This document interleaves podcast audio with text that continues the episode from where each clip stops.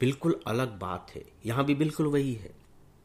देखिए, जो पाँच कंपनियाँ हैं, उसमें एक है जनरल एटॉमिक्स। ये मिलिट्री ड्रोन बनाती है, अत्याधुनिक मिलिट्री ड्रोन बनाती है। और आपको मालूम है कि भारत ड्रोन का हब बनने जा रहा है और इसके लिए अभी नीतियों में परिवर्तन भी किया गया है। इसके जो सीईओ थे, विवेकी लाल थे, जो भारतीय मूल के हैं। दूसरा जो है, वो है क्वालकॉम कंपनी। ये five G five G provide कराती देखिए भारत फाइव जी की तरफ़ जा रहा है। और सेमी कंडक्टर अगर सेमी कंडक्टर भारत में बनने लगे तो सोचिए कि मोबाइल मोबाइल के मामले में हमें कितनी सुविधा हो जाएगी। इसके बारे में हम लोगों ने बात की थी। और सॉफ्टवेयर और वायरलेस टेक्नोलॉजी में सर्विसेज़ प्रोवाइड करता है। ये भी हमारी बहुत बड़ी ज़रूरत है। इसके बाद जो कंपनी थी वो थी एडोब एडोब डिजिटल टेक्नोलॉजी में काम करती है ये सर्विसेज़ प्रोवाइड करती है।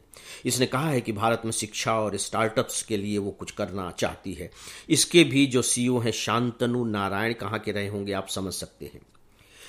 चौथी जो कंपनी थी, वो थी फ़र्स्ट सोलर समझ गए होंगे आप, है ना? सोलर पैनल बनाना का काम करती है। और हम किस तरीके से सोलर एनर्जी की तरफ़ बढ़ रहे हैं, आप बहुत अच्छे से जानते हैं। पेरिस सम्मेलन में हमने क्या अपना वायदा कर रखा है, क्या लक्ष्य बना रखा है।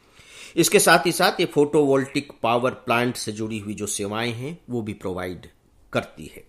इसके बाद जो आखिरी, जो पांचवी कंपनी थी, वो थी ब्लैक स्टोन जो खासकर पेंशन का जो पैसा होता है, संस्थाओं का जो पैसा होता है या व्यक्तियों का जो पैसा होता है, उनको निवेश करने का काम करती है। पूंजी निवेश करने का काम करती है और आप जानते हैं कि हमें कैपिटल की कितनी ज़्यादा आवश्यकता है। तो इन पाँच कंपनियों के सीईओ से प्रधानमंत्री की मुलाकात हुई है। तो डेफिनेटली कल जो एक्सपर्ट ने बात कही है कि ये भारत के लिए बहुत बड़ी सफलता हो सकती है।